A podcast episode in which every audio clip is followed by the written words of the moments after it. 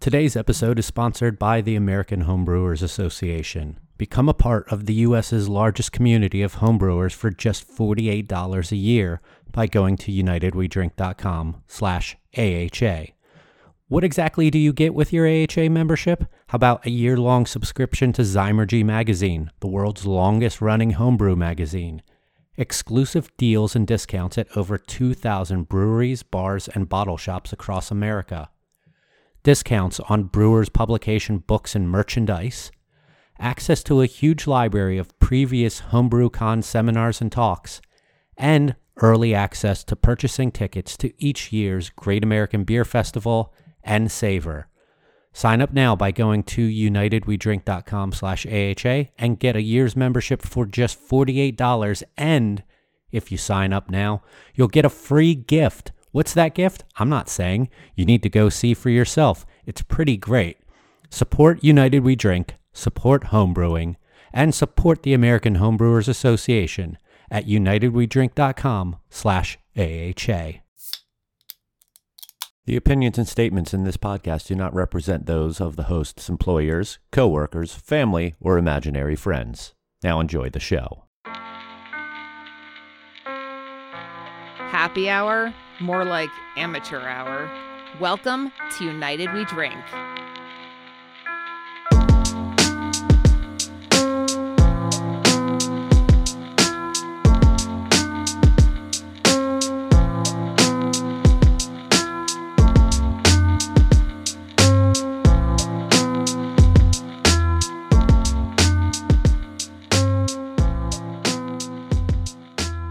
Hello, everyone, and welcome back to a podcast that is a part of a well balanced daily commute diet. Welcome to United We Drink, right here on UnitedWeDrink.com, as well as Apple Podcasts, Spotify, Stitcher, Google Podcast, Amazon Music Podcasts, and wherever fine podcasts are found. My name is Mike Yurevich, and I am here all alone on this intro. Phil is not here for the episode at all. Uh, and Joel will be joining me a little bit later, and not too much later, because I can't do a monologue like this for all too long. Um, we have a really fun episode for you today. We have a, uh, a a colleague in this industry, a person who listens to this show, and a person who I'd like to consider a friend in this industry. We're being joined by Matt Gilliland from New Belgium Brewing in Fort Collins. Matt has been uh, with New Belgium for nearly 23 years. He's going to be uh, celebrating his 23rd year working for New Belgium in the next month or so. Uh, he is the brew house supervisor there in uh, Fort Collins, and he's going to talk a little bit with us about what all goes into that. He's going to tell us about his his nearly 25 years worth of experience in the entire industry of uh, beer.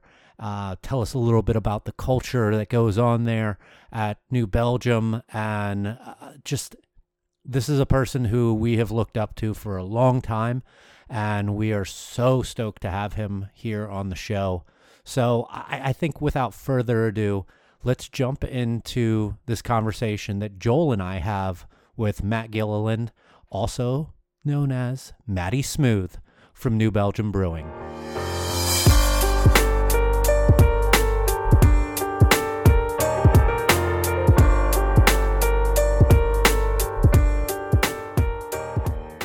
Well, uh, thank you for for being on the show. Oh yeah, the pleasure's all mine for sure. Uh, you you're definitely someone that I I think that Joel and I wanted to have on the show when once we started talking about like let's start doing some guests. Because we we had we had queued up like topics for like our first 12 episodes. And then as we were getting close to the end of that we were like you know maybe we should have some guests on. We we know some people. And uh, by that time like we had uh built up i guess a rapport with you talking with you on twitter. And uh, we I told the story before about how you like came and at uh, the Portland CBC and like charged your cell phone next to us was like, "Hey, can I sneak in here?" And uh, Joel was like, "I was just in his seminar." That's funny. Uh, yeah, and I do remember you guys because I remember that moment because I had just gotten out of there, and that whole experience was kind of a funny story how that came about. Anyway, I wasn't really even supposed to be the guy giving that presentation, so you know that's um, you yeah, were the Dante of, Hicks of, of that, uh... right? Yeah, a lot of threads of fate wove to that moment. that was a uh, what was it? A, a dry hopping or yeah. hopping? So, yeah, I had just run through kind of our dry hopping technique and like how we, you know, did a lot of science to arrive at that point. Um, and you know what we have is now most of our beer is dry hopped and we have this whole system where we can get all the beer in and out and the hops in and out in, in 24 hours or less. And you know it's very efficient works really well. And in the process of doing so one of our chemists had read some of the earliest stuff about biotransformation and he ended up dedicating his entire work time to doing biotransformation research. Um, and we learned a lot about that and ended up he ended up publishing some pretty early on stuff about that. And then that informed kind of the lat the second half of that talk that I gave in 2015 and now that's something everybody knows and and employs at least to some degree you know? And now tired hands gets all of the the credit for biotransformation. I mean there were a lot of a lot of people doing concurrent research i think. Yeah. Um, but you know they they probably figured some stuff out that i wouldn't have known about otherwise you know well, with the uh, the way that hoppy beers have changed over the last few years, I mean that was 2015. Yeah. And you know the hazies weren't at least intentionally upon us yet. Um, how how do you think you would give that talk today as opposed to five years ago? Well, I think so much has changed now, right? And I think one of the things that I, I stressed at that time was was using your hops efficiently, you know, getting as much flavor out of out of the hop as you can, which I think, you know, everybody owes it to themselves to do. Nobody wants to make a beer that that is cost prohibitive in terms of hops, right? But also kind of the, you know, the agronomics of hops have changed and the hop suppliers have changed a lot. There's a lot more aroma hops in the ground. There's a lot more um, new aroma varieties coming out. So I would probably back off on the efficiency a little bit and just talk more about all the different things you can do with newer varieties and newer techniques and uh, the technology that people are coming out to kind of employ that. And even getting into using other hop products like like uh, that incognito product um, that is biotransformable and very interesting to use. Um, but again i'd still probably still say let's make sure there's enough hops for everybody to go around. And there were only like what 5000 breweries then? You know? And that that was the big took away or takeaway that i took from it if, if i could be redundant and nonsensical for a moment. Um, you know because I, i've done different classes and seminars and things like that and sometimes they're a lot of times they're taught or given by you know guys that are on your size or even much larger like macro you know brewers. And a lot of the things they're saying are not easily practically applied to you know the majority of breweries because so many of them are so small. I mean, back then I was at a 15 barrel brewery. Now I'm at a three and a half. So, um, you know, a lot of what you know, you had a lot of great information, but at least in my own case, it was not a lot that I could take back. But what I what I did enjoy, and I always try to find something in, in the seminars and classes, is you know what you said about everyone having that responsibility, and I, I still think it's true to this day. It, it feels like there is a lot of irresponsible hop usage in the way that you know maybe a decade or so ago we had the IBU wars. Now it's the tropical, how murky, how hazy, how gritty can it get? You know, war. Well, and, and that's the thing. I think the market has changed so much, right? People are willing to pay, you know, 18 or 20 or $28 for a four pack. And I mean, that would have been really unthinkable five years ago, I think. Oh yeah. Um, and so the way that that a lot of brewers are now you know treating their product has changed because they can get enough money to cover those costs. I was talking to somebody last year when we had a GABF um, that's from not far from here, and he was like, "Yeah, we did this, you know, all these beer releases. We did three releases a week for months, and like, you know, then we hit him at the end with this quadruple dry hopped, you know, of a version of our normal beer." And I was like, "That's cool. What are the losses on that like?" And he's like, oh, it's 45, 48%, something like that. Wow. And I'm just like, oh my God. Like you're you're then charging so much for it that you can afford to literally throw away half your beer.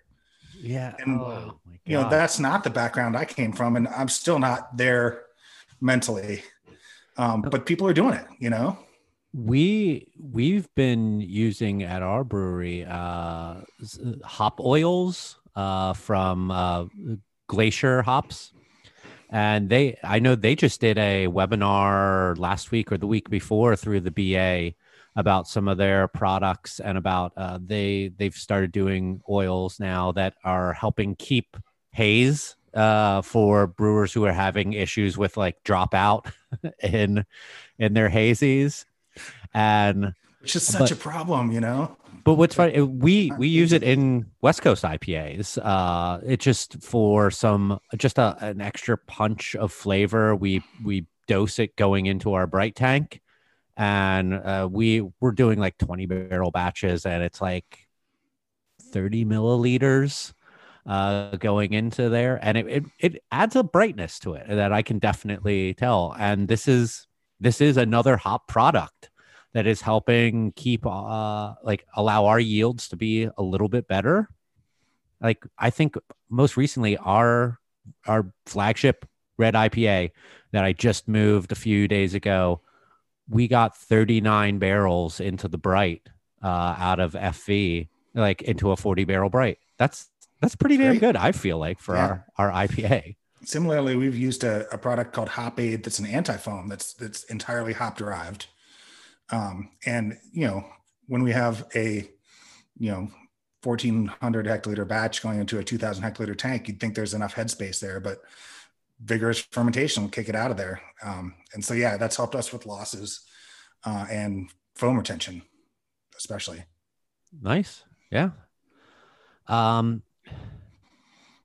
the so you've been at New Belgium for how So I started years? December of 97.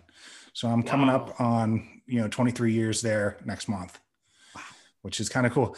But I'm not even the longest tenured person in the Fort Collins brewing department. Has we Jack have- been around longer than you? Jack has been around a few months longer than me. Yeah. Okay. Jack Joyce. Uh, if you can get him to tell some stories sometime, that might be a good I. I have had the the pleasure of hanging out with Jack before, uh, where the previous brewery that Joel and I worked for. A Oh, couple nice. times we went up there. Our owner struck like a friendship up with Jack, and like anytime we were up there, calls calls Jack, and he takes us out or like takes us into the brewery. We uh, one time, me and another former co coworker, we went out to dinner with Jack, uh, and like he's such a great dude. Like and yes, Um, yeah, previous wonderful stories. previous to his his career at New Belgium. Well, when I met him, he had hair down to his literally his ankles. um, and he had spent several years on tour selling balloons in the parking lot of Grateful Dead shows. Oh my god. you know, we all come from from diverse places. It's all yeah, good. But yeah, and um, even so, my wife also works in New Belgium, and she'll be hitting 25 years in February, which is kind of crazy. We met there. Oh wow, Um, I didn't I didn't know that. That's a that's Yeah. a cool story. But Love- yeah, it's weird. 23 is kind of an interesting milestone because I started there when I was 23. So I've literally spent half my life there. wow. And you worked uh, at Boulder uh, Beer Company before that. Yeah, I worked at Boulder Beer for a little over a year, and I worked at Left Hand Brewing for a little over a year. Um, and that's when You've I been working in craft beer beer your entire legal drinking life. basically, I mean, yeah, it was like I started at Boulder probably a month or so after I turned 21. Wow. um, and had been homebrewing for several years before that. So, uh, you know, you could say my whole adult life has been dedicated to beer. This is something you knew you wanted to do very early on. Yeah, I guess so. Well, so I went, um, I through hiked the Colorado Trail when I was like 19. And um, the Colorado Trail is a trail that takes the mountain route. It's about 500 miles from Denver to Durango and takes you through all the high mountains of Colorado. You actually cross the Continental Divide like 14 different times. Uh, and it's beautiful. Took us about seven weeks to do the whole thing. And I got back and I had this beard, this 19 year old with a beard. And that was like early in um, the very earliest stages of Colorado craft beer kind of blowing up. And I found that I could just walk into my local liquor store and be like, "Hey, have you tried this?" And there was the guy that worked it was this beer enthusiast, and he's like, "Oh yeah, and you got to try this and this and this." And I ended up developing this great taste for the newest craft beers that were out there, um, and being able to buy some of the classics. You know, I got into Bocks and Doppelbocks, and I got into Weiss beers and was drinking everything Schneider Weiss put out. Um, and then I shaved, and then you know, that guy was like, Hey, I don't think I've ever seen your ID, man. And I was like, Yeah, there's a reason for that. Um, so I was like, Well, can I ever come back here? He's like, Not till you're 21, obviously, but you can make this stuff yourself. And sure enough, um, yeah, the local homebrew store in Boulder was uh, was What's Brewing in Boulder, and um, one of the guys that worked there behind the counter was um, Paul Gatza, and he had been a brewer at uh, Boulder Beer previously, and then turned into this crazy homebrewer. Um, so he always had a couple of his beers on tap in the store, and would give you like advice and hints and stuff. And you know, I was like, I think when I turn 21, I want to be a brewer. And he's like, Don't be a brewer. You're never going to be a brewer. Like you'll never actually be get into the brewing side of things. And I was like, Okay, well, I'm going to try. it. Challenge accepted. No, apparently, he did have the same hairstyle. that was going to be a question. A yeah, I wanted to ask, but I didn't want to ask. yeah, that some things never change, and Paul Gatza's hairstyle is definitely one of them. Uh, Paul is the what's his title at the Brewers Association? Like, I think he's maybe president or CEO. No, he's not CEO. That's Bob Pease, but he's like head of the Brewers Association, whatever the actual title is. Yeah uh, yeah, if if you're unfamiliar, look him up. He has a fantastic head of hair. Um, what what did you pour yourself over there? So this is um, we make this pilot series beers uh, that we make like two of them a month, and then do like a special can release. We actually bring a mobile canner into the brewery, even though we have a big high speed can line, um, because we can't fill the pipe between our current bright tanks and uh, the high speed can line, it would actually be more volume than our whole pilot batch is. Um, but so we do some interesting beers. Um, we have a like a subscription club where you can subscribe and get you know two four packs a month for I think it's like 18 bucks a month or something like that. It's really reasonable. Wow. Um, so people can come to New Belgium and still get a unique specialty beer every time, which is kind of fun. Uh, so this is a, a Dunkelweiss. Um, you know, my, one of my first real loves in craft beer and in kind of worldwide beer history beer. I like Weiss beers. We've been making this, um, we've been making these Cellar Club kind of specialty releases for a while.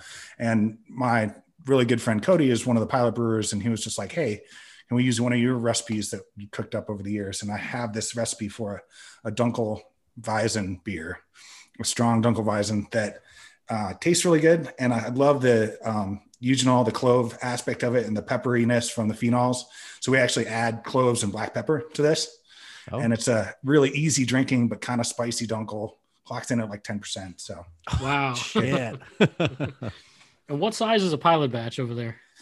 So we have a 10 hectoliter system. It's like, you know, 9.8 barrels, something like that. Wow.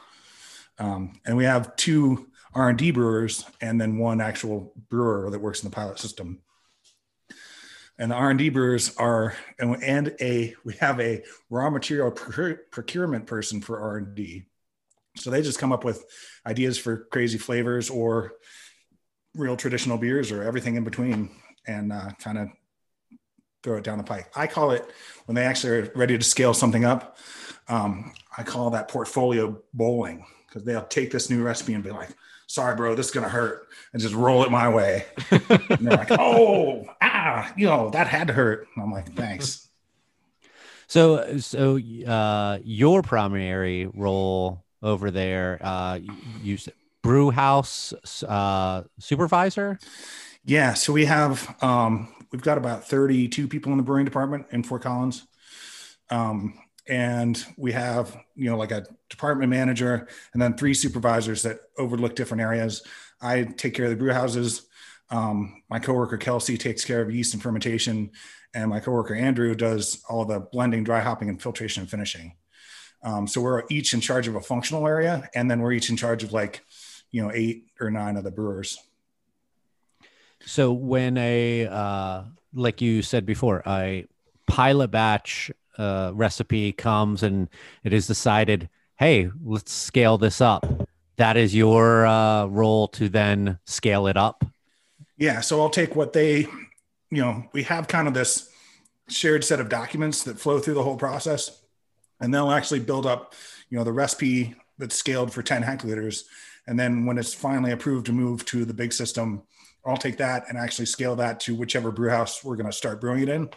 Um, each one has their quirks and stuff, so I have to kind of account for different efficiencies and way, how much like aroma hop needs to get in to get the right aroma, that kind of thing. If there's weird processes or, you know, they want to put lime juice in hot side or they want to, you know, do some other kind of ingredient that we don't normally handle, I have to worry about that. And then, and then what's really hard is I kind of have to also capture the spirit of the beer that they're going for. Yeah. Just straight scaling things up and using the same proportions of everything oh yeah. often doesn't get you the same beer. No, not at all. And so I have to go back to those guys and be like, what did you really want here? You know, are we really trying to showcase this hop or are we are we keeping this spice like real subtle kind of threshold level or what is you know what does that mean? Um, and so far it's taken several years, but I'm getting pretty okay at it. I mean, I would say so. uh, what uh, what's one in particular from that that one that you think that you you uh, pretty much hit nail on the head as best as you you felt like you could, and what was the most difficult?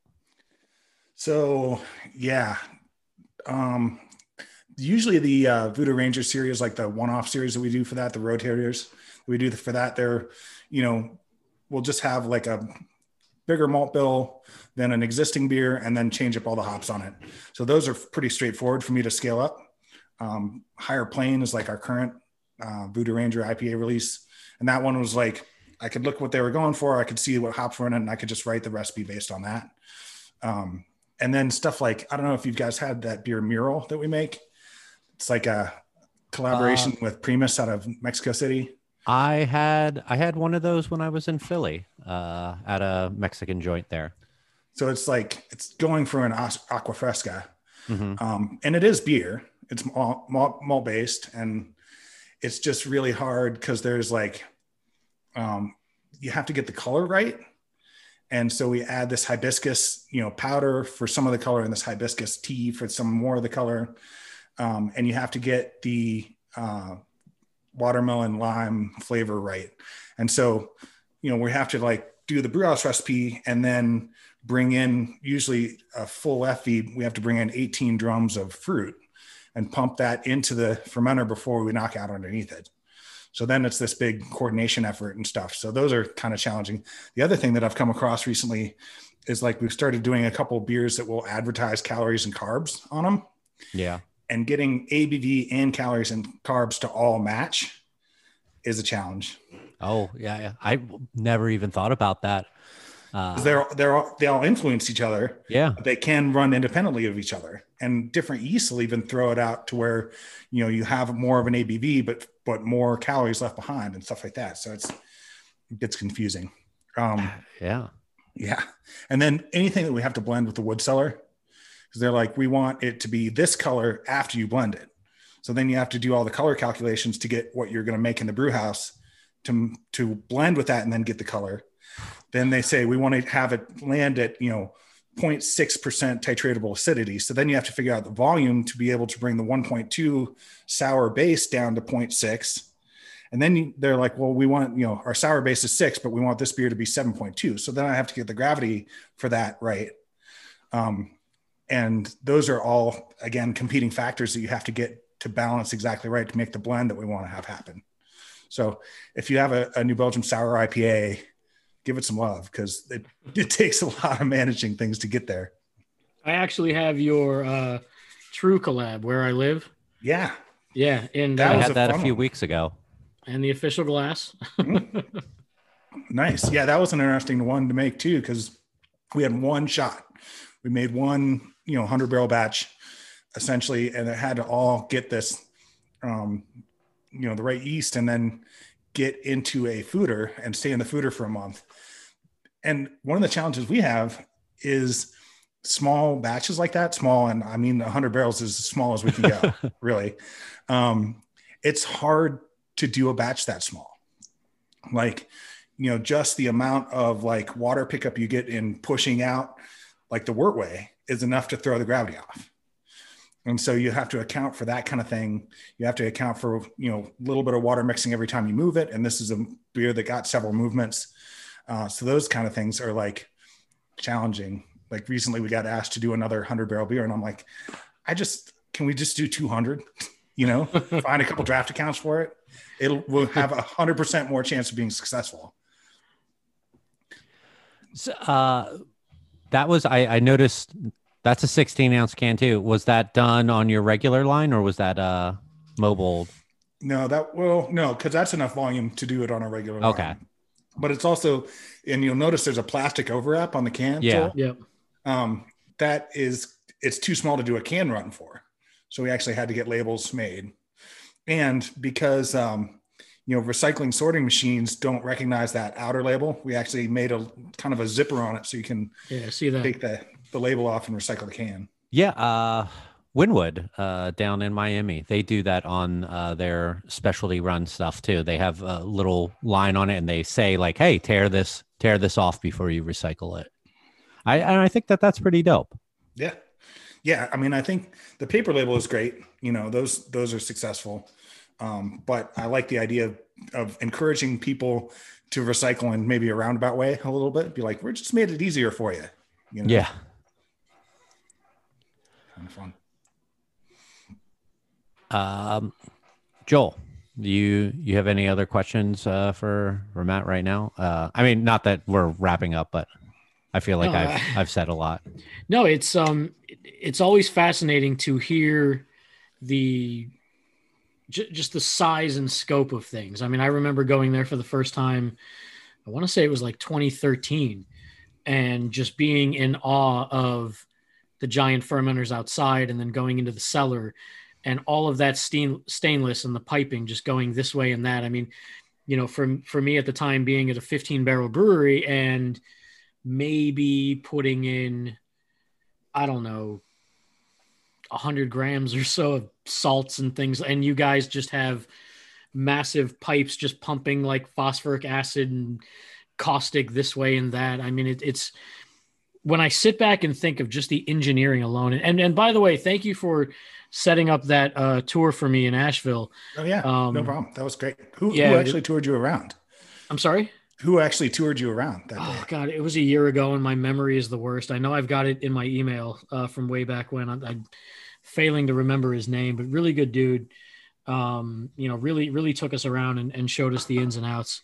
I, I apologize, I can't remember the name at the moment, but um, yeah, that was like a year ago now, and um, you know, he like he- for for an example of like the engineering and the scope of things. I remember him talking about how there was a certain area that needed to be like like land had to be like tamped down and and fortified basically to even take the weight of your equipment and building and everything. And when i think about that stuff it's just I, like my mind just my my eyes go crossed and my mind goes blank because it's like i can't even imagine the engineering that goes behind all that stuff. And it's the same when i go to like sierra nevada or when i look at pictures of firestone walker and and like there's clearly someone who knows how all this stuff works. And i just look around and i'm like i'm so blown away and and intimidated in a way like just how does this all come together it's funny because like I actually do all the hiring for our brewing team as well.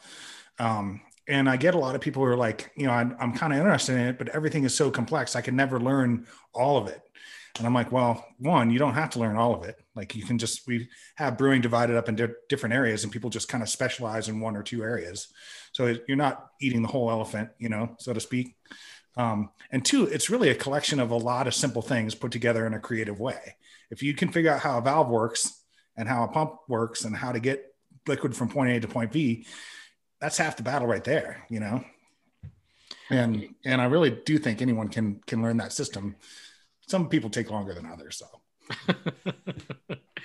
I remember, um, and and at my last brewery, you know, my boss was not someone who knew anything about beer or brewing, but um, I recall being on the tour with him and pointing at a pallet of bags of gypsum.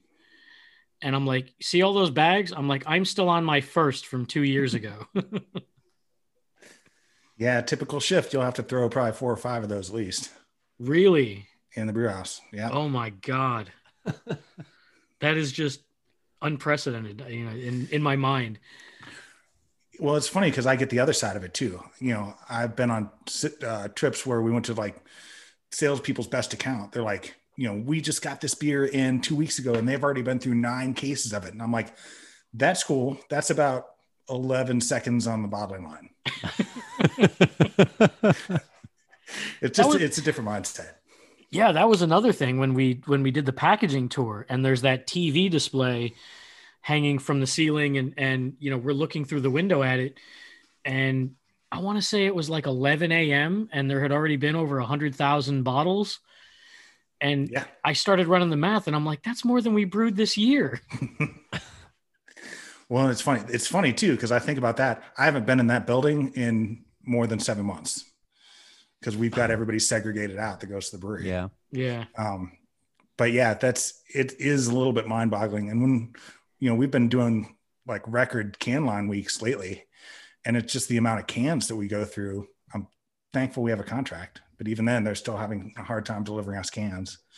But yeah, Yeah. we'll have you know over 100,000 case weeks, week after week after week, even in like September when we're supposed to be slow. Um, it's it's just a lot. I forget how much beer that represents to a lot of people. We're we're having a trouble uh, trouble getting just like a couple pallets of brights into our place right now. We luckily our our core brands are all printed, but like to do some uh some of our other stuff in 12 like just 12 ounce brights, we it's it's tough out there. Right. And I don't Go ahead. Cigar City, uh, or just Canarchy in general, Phil was talking about how they started reusing like brand cans that they like discontinued and using the the the the sleeves on them. And then there was that whole thing a couple weeks ago, an article, I guess, about some guy who like tore one of those off. And I wish Phil was here to actually comment more on it or not comment on it, but it's just like and they threw a fit that there was a different brand underneath underneath the sleeve I mean, they're, they're lucky to have a beer in their hand at all at that point. yeah Right. So yeah, I think I saw a tweet or a post or something about that, that, that somebody had peeled off a like a Dale's label and there was something else underneath it. yeah i, I- I just you got to be creative uh, Yeah. in in some instances and if and it's completely legal too. It's not like uh, when people say you got to get creative and you're doing something illegal or shady but like you got label approval you purchased these labels you got them applied to the cans uh, you have your your everything in a row and then one person goes and wants to make a make a fuss about it. And what's funny is like the only thing you could possibly conceive from like having an issue with that is like this guy thinks what the brewery is going to try to pull a fast one and like relabel Right. like who does that Nobody, especially, especially nobody that, that. big right? Uh, I'm bummed Phil isn't here because uh, I have a kind of funny can- canarchy related story. Um, when I was a left hand, I was working with a guy who's you know had been around for a number of years. You know, went from homebrewing into brewing, and he ended up um, getting a job at another brewery. And he called me and and the other brewers up a couple days later. These guys, he's like, "You guys got to come by here and check this out. We're doing something totally new." And I get there, and um, he's like, "Check this out. My boss bought a two-head canning machine, and we're gonna put Dale's Ale, Dale's Pale Ale into cans." He's like, they had gotten it the day before. They were just putting out their very first Dale's Pale Ale cans. He's like, "You think this will fly? You think people are ready for beer in a can?" And I was like, "I don't know. I mean, I'll drink it. I'll definitely drink those cans." But you know, that was kind of witnessing the very beginning of what is totally commonplace now. Yeah. you know yeah that's history it wasn't it wasn't day one first can or anything but it was first week and uh, I feel like I remember the first time I was out in Colorado in what year was that? 2009. Uh, that we went to Boulder and saw a little two head filler that they had there for cans, and uh, and this was the day after we had been to uh, Longmont, uh, eh, the Oskar, Oskar Blues Blues, facility there, and it's like, wow, two completely different ends of the spectrum here, Right. and just like what thirty minutes apart from one another. Uh, it's and now to think of like a two head filler, you're like, uh, those the nano guys are using those things now, Right. but that was Boulder who was using that. Yeah. And well, I mean, everybody's got to start somewhere. Yeah. right? Oh yeah. But it's just funny because we had Boulder beer in in Florida, and to to go over to Colorado and be like, oh, this is where like hazed and actually where this infused uh, uh, is is made. Like, wow, It's just two heads. Yeah, that was an interesting place to work. The first brewery in any town is never the best brewery in that town, for sure. Um, and they Phil the actually has a great story about being yelled at uh, on the tour of uh, Boulder. I can only imagine. Uh, I can't remember who it was. Uh, you would definitely know. He's a long time guy there. He's like a sales guy, uh, mostly, I think. But uh, Phil stuck his hand in uh, like a kettle, and the guy yelled at him. It was mostly joke in jest, but like Right. Phil, Phil did dumb things. That's okay too. What? So, twenty three years at New Belgium. Yeah.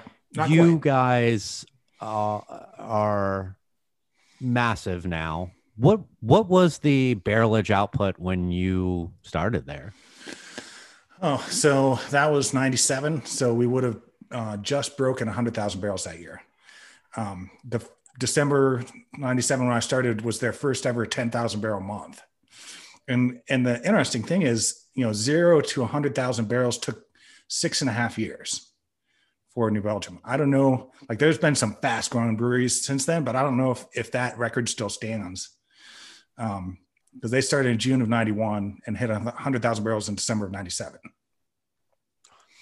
But I think I think like Rhinegeist came pretty close to that.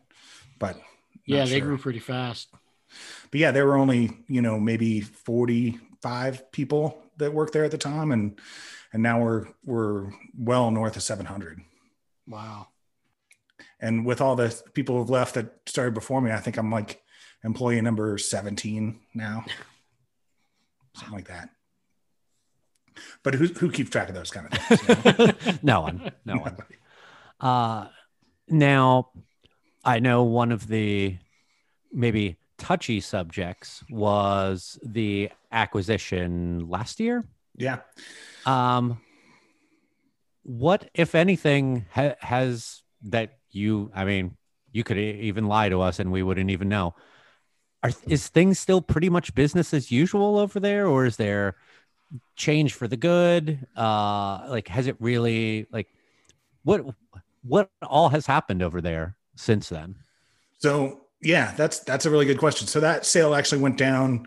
I think we first heard about it as as employees about a year ago. You know, beginning of November, and the actual sale went through.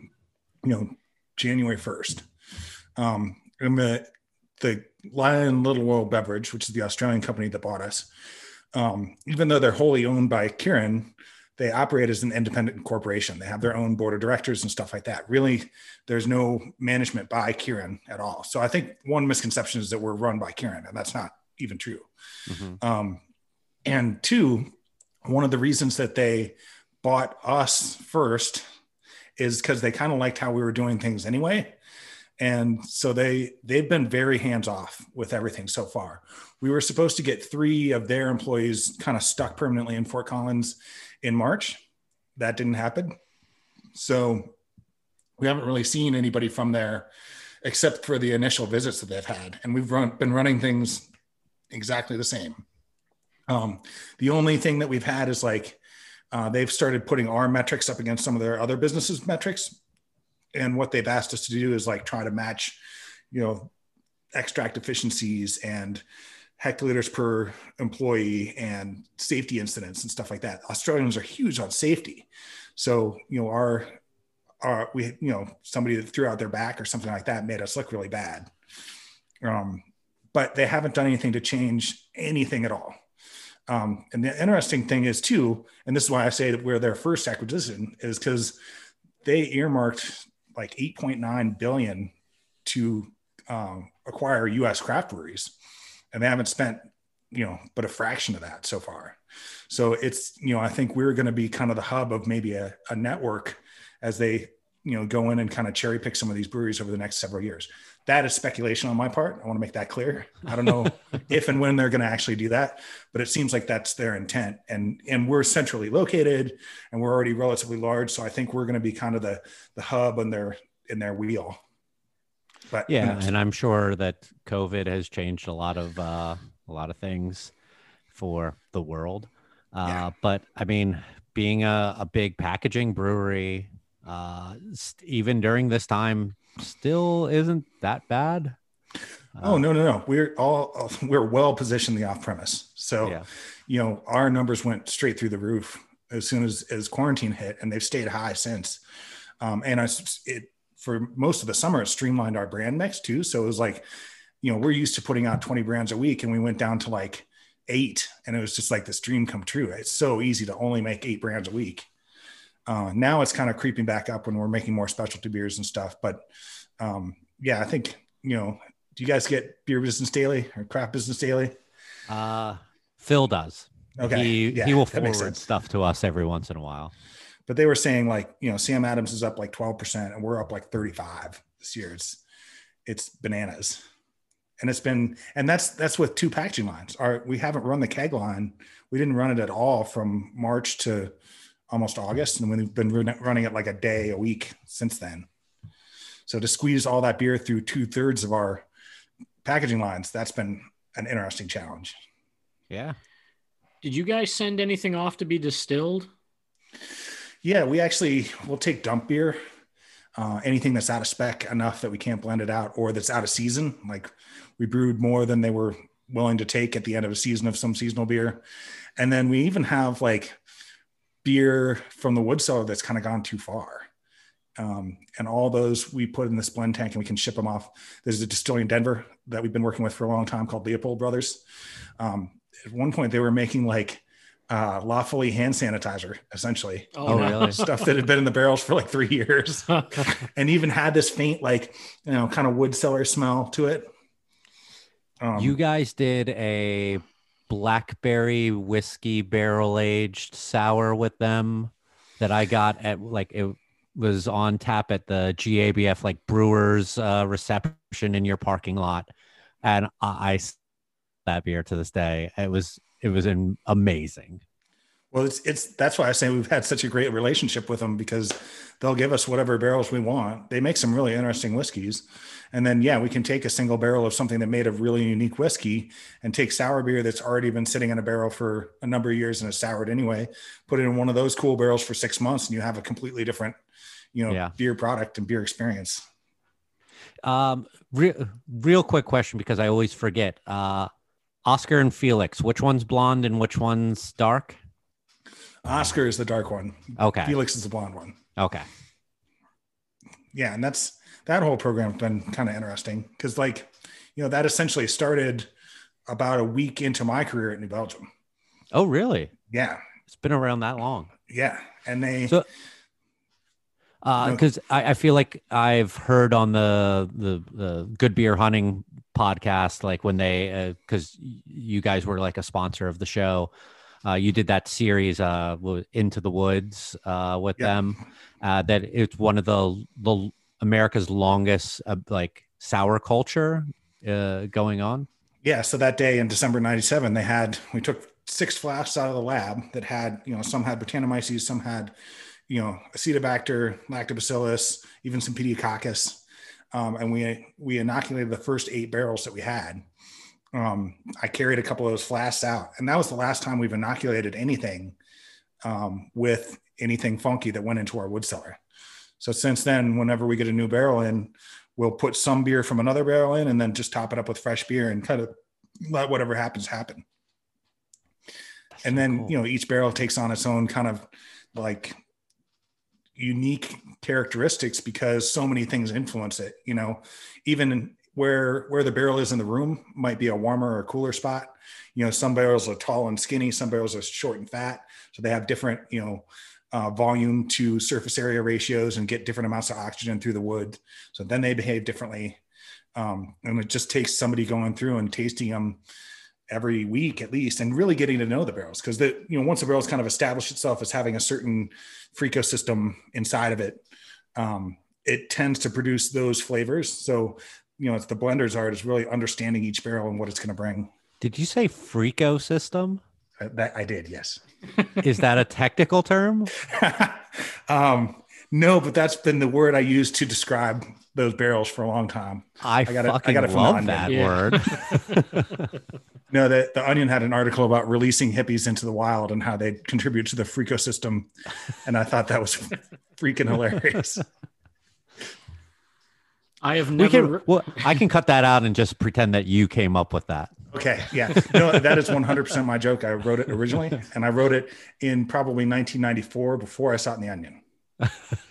Du- done. Deal.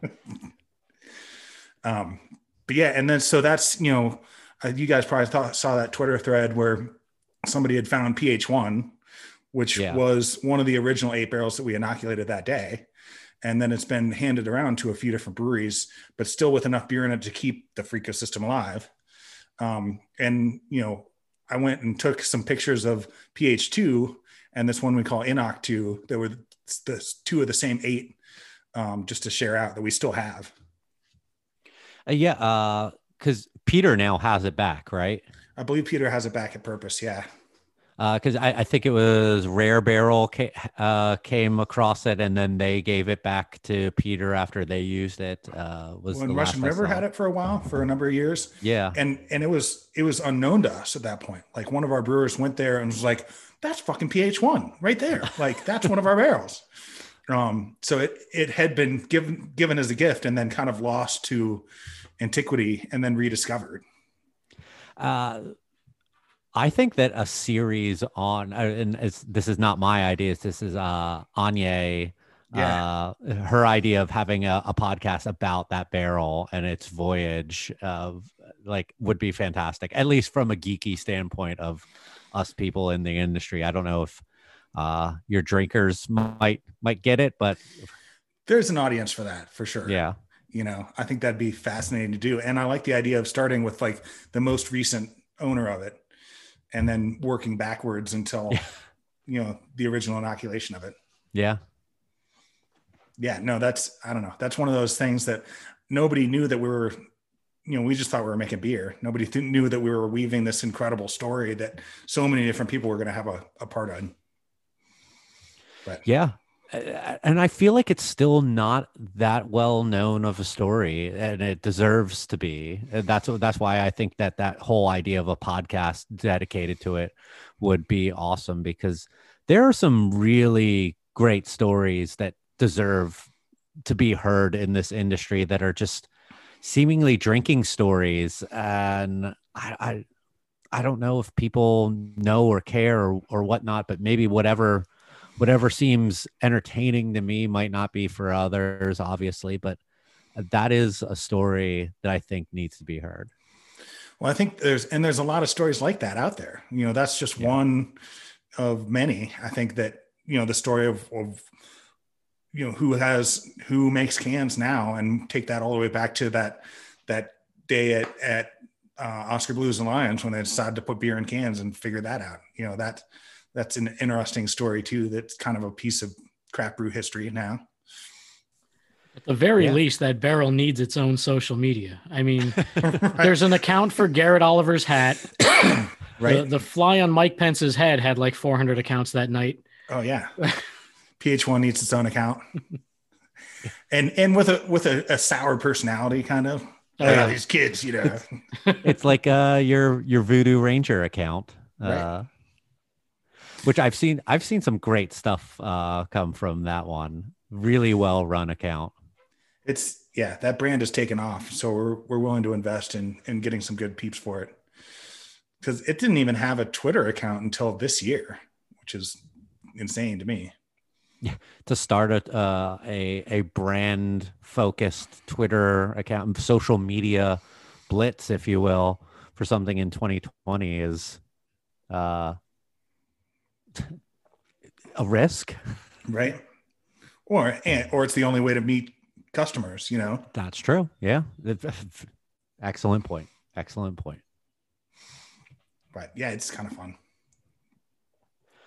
All right. Well, Um, do you guys have time for another like old time brewing story about when I was new as a brewer? Yeah, yeah, please. sure. Um, so when I worked at Boulder Beer, just down the street was this little one man brewing operation called Avery Brewing, and Adam Avery ran it. And he was so close, and we used a lot of the same ingredients and some kind of process aids and stuff. Like if we ran out of oxygen during knockout, we could send somebody over to Avery and grab their oxygen tank if they weren't using it and bring it back and finish knockout. We traded, you know, box of hops or filter pads or whatever. Um, and so I was over there one day, and again, it was just me and Adam. Like his, it was him and his dad and his sister. His, he did all the production. His sister did all the sales, and their dad kind of helped out whoever needed help. Um, but it was just Adam, and he's like, "Hey, I, you know, I feel like one of the next big things is going to be IPA. So I made an IPA. You want to try it?" And I was like, "Sure." You know, this is probably middle of '96 now, and not there weren't that many IPAs out then. Um, and so you know, he had some in a bright tank ready to go, poured me a glass, and it was this really great IPA. And they haven't changed the recipe much since. Like that is Avery IPA. That was the very first brew of it. Oh, Wow. wow. Kind of cool. And then I ran into him on the street after I moved on to my next job. And uh, he's like, You should come work for me. I'm starting to hire a few folks. I was like, That's cool. And he's like, Six? I was like, Six, what? He's like, 625. And I was like, What? He's like, 650. And I was like, An hour? Are you kidding me? Um, no way. You know, that, you know, I'm worth more than that. I was making 625 at the time. So actually was not worth more than that at all. Um, but yeah, it's just one of those things. I could have had a completely different career path direction had I taken him up on that. Um, and that is, if that was counts as an interview, it was one of the weirdest ones I've ever been in. You you played hardball on that. Yeah, yeah. I'm like, dude, I'm I'm worth 675. Man, I'll take that to my grave. Uh, I I still have not been to the new facility uh uh, since I since they've opened that. I've only been to the original one, just like in the middle of that industrial park. Yeah. that place was legendary for sure. Yeah. Um, but the new one is nice because it really was designed by a brewer, you know, somebody who really cares about the beer they make and stuff. And Yeah. they put some bells and whistles into it and they did a lot of engineering, but it's also, they have a lot of flexibility. They can make beers just crazy high OGs. Um, they can do, you know, dry hopping. They've got this big barrel room that's all like climate controlled and stuff. Um, and then the tour is all on these kind of like balconies and walkways above all of the brewing operations and all the packaging operations. So you really get a, a better sense than than most brewery tours of what's what's really going on. Oh wow. Um, so it's all then- like catwalked and yeah, it's all kind of stuff. catwalk above there, and then it feeds right into their restaurant, which is excellent. Like they always have thirty of their beers on tap. The um, the guy they hired to kind of run it is this barbecue genius. So everything they make is you're going to get a fantastic beer and a fantastic meal if you go there for sure. And again, it's in a weird part of the Boulder area that you wouldn't normally go to if you had any reason to be there.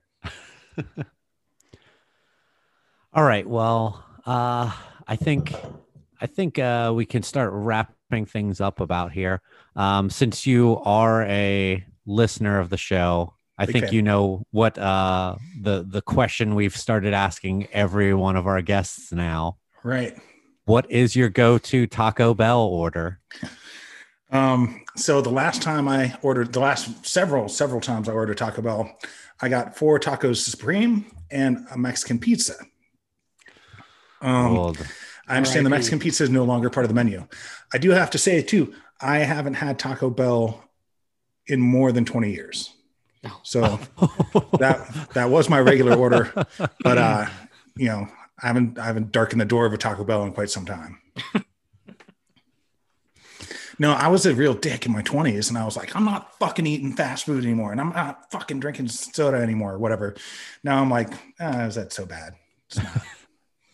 I I've actually stuck to the uh the no soda thing in in my life and I I'm, I'm happier in that way but I still do indulge in some some t- uh fast food every now and then.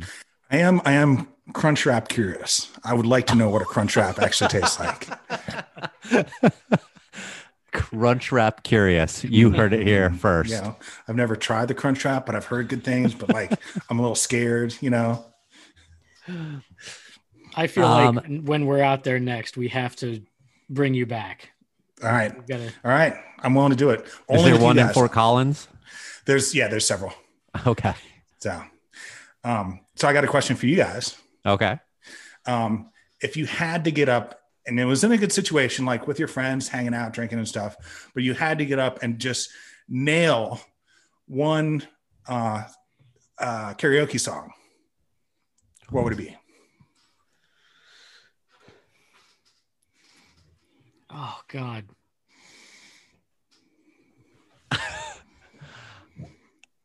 I don't know because I feel like everything that I think I'm good at when I'm drunk, I am definitely not good at. Right. If I have to nail it, Let's just say everybody has to have a good time. yeah. You know, it doesn't have to be perfect, but it's something you know that expresses who you are. You know, people would expect it out of you, maybe that know you well. Wow. This might be the best question ever asked on the show. So you know where I got this question from? Somebody I was interviewing asked me this question, asked the whole interview team this question. He's like, I want to get a feel for where you guys' heads are at. So tell me, you know, what's your karaoke song? And I was like, that's a really good question. Uh, For me, I'd say in 2020, uh, it would probably be the Richard Cheese version of "People Equal Shit." Okay. um, oh God. Um, I, I don't know all the lyrics to it, so I probably wouldn't choose that myself. It's it's pretty simple. It's a it's a cover of a Slipknot song, correct? Yeah. So yes, that sounds simple.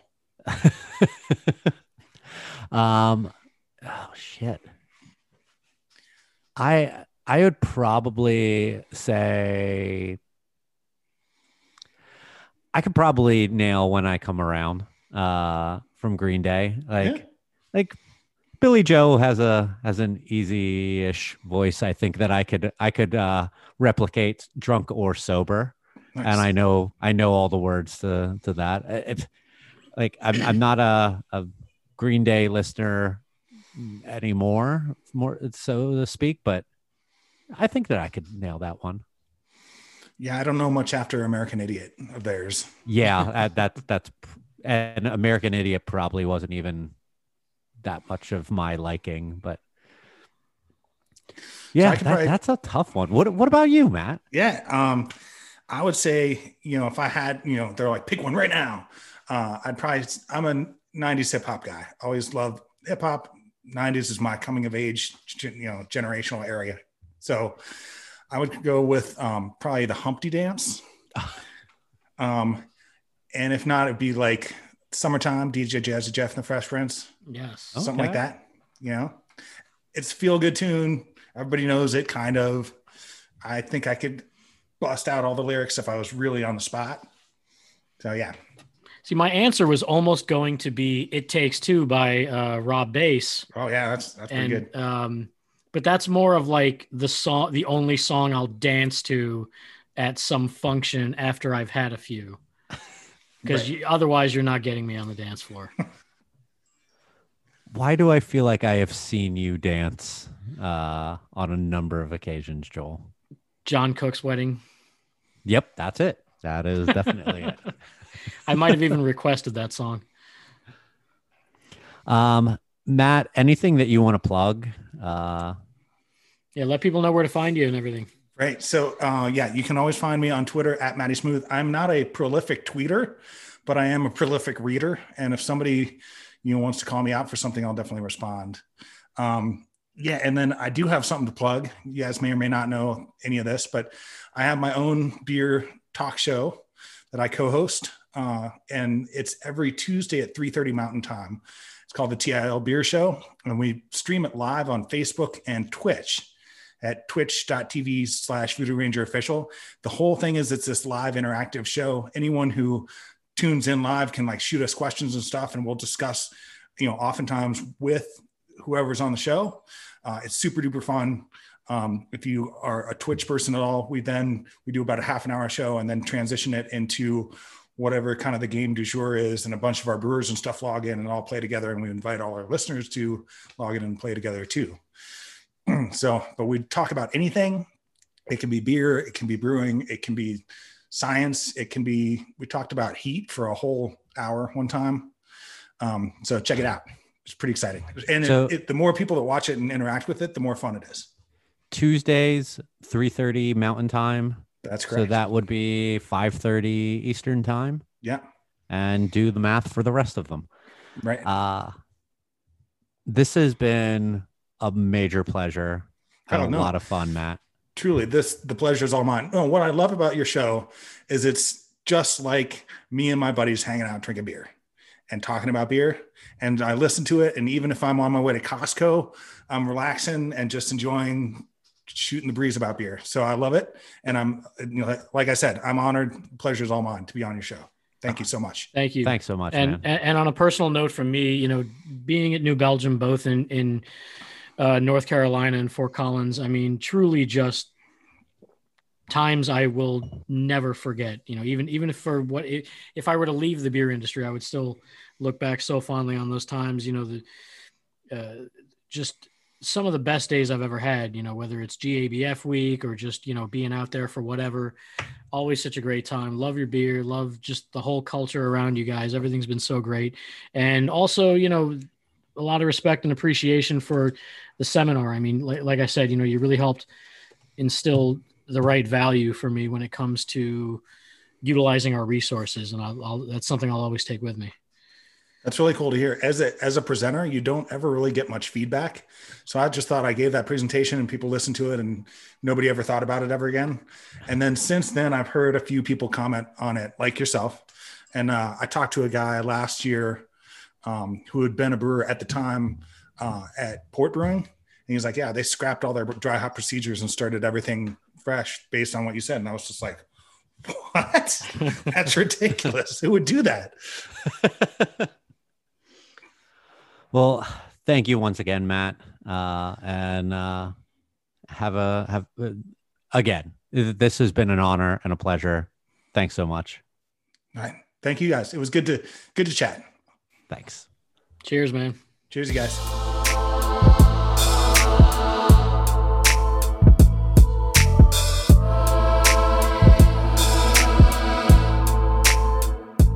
All right. One more time, a big thank you to Matty for coming on the show. It, it really was a pleasure for us. Uh, we could have probably talked for a lot longer than we did. Um, and it's kind of funny that for, for someone who we have mainly interacted with through social media, uh, it, it, it feels like we, we know him so well and uh, like we could just go out and have beers and bullshit with him, just like he was talking about on the show, uh, listening to the show and thinking about how uh, it's like talking to his friends. And it means a lot to us because he's someone that we definitely look up to in this industry. Um, well, thank you everyone for joining us. Um, make sure that you follow our social media. Uh, we're always on Twitter at United We Drink. We're on Instagram at United We Drink Pod. We are also on Facebook.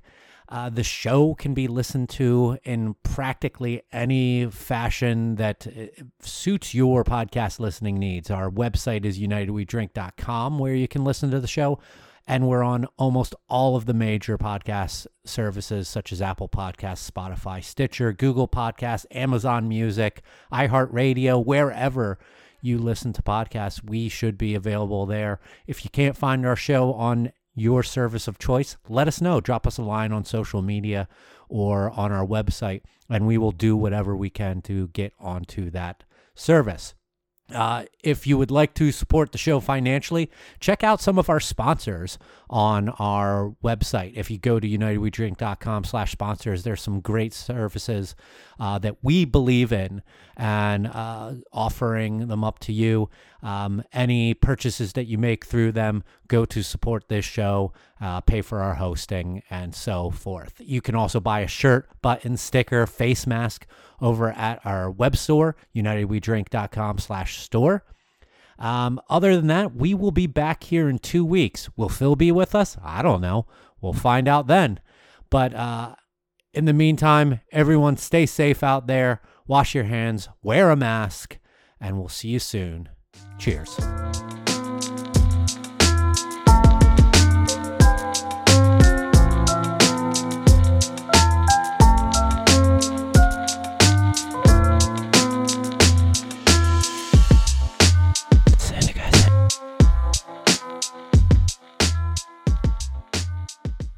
Um, real quick, Gilliland is that the Gilliland rhymes with Okay. Killaman. How I could just Gilliland.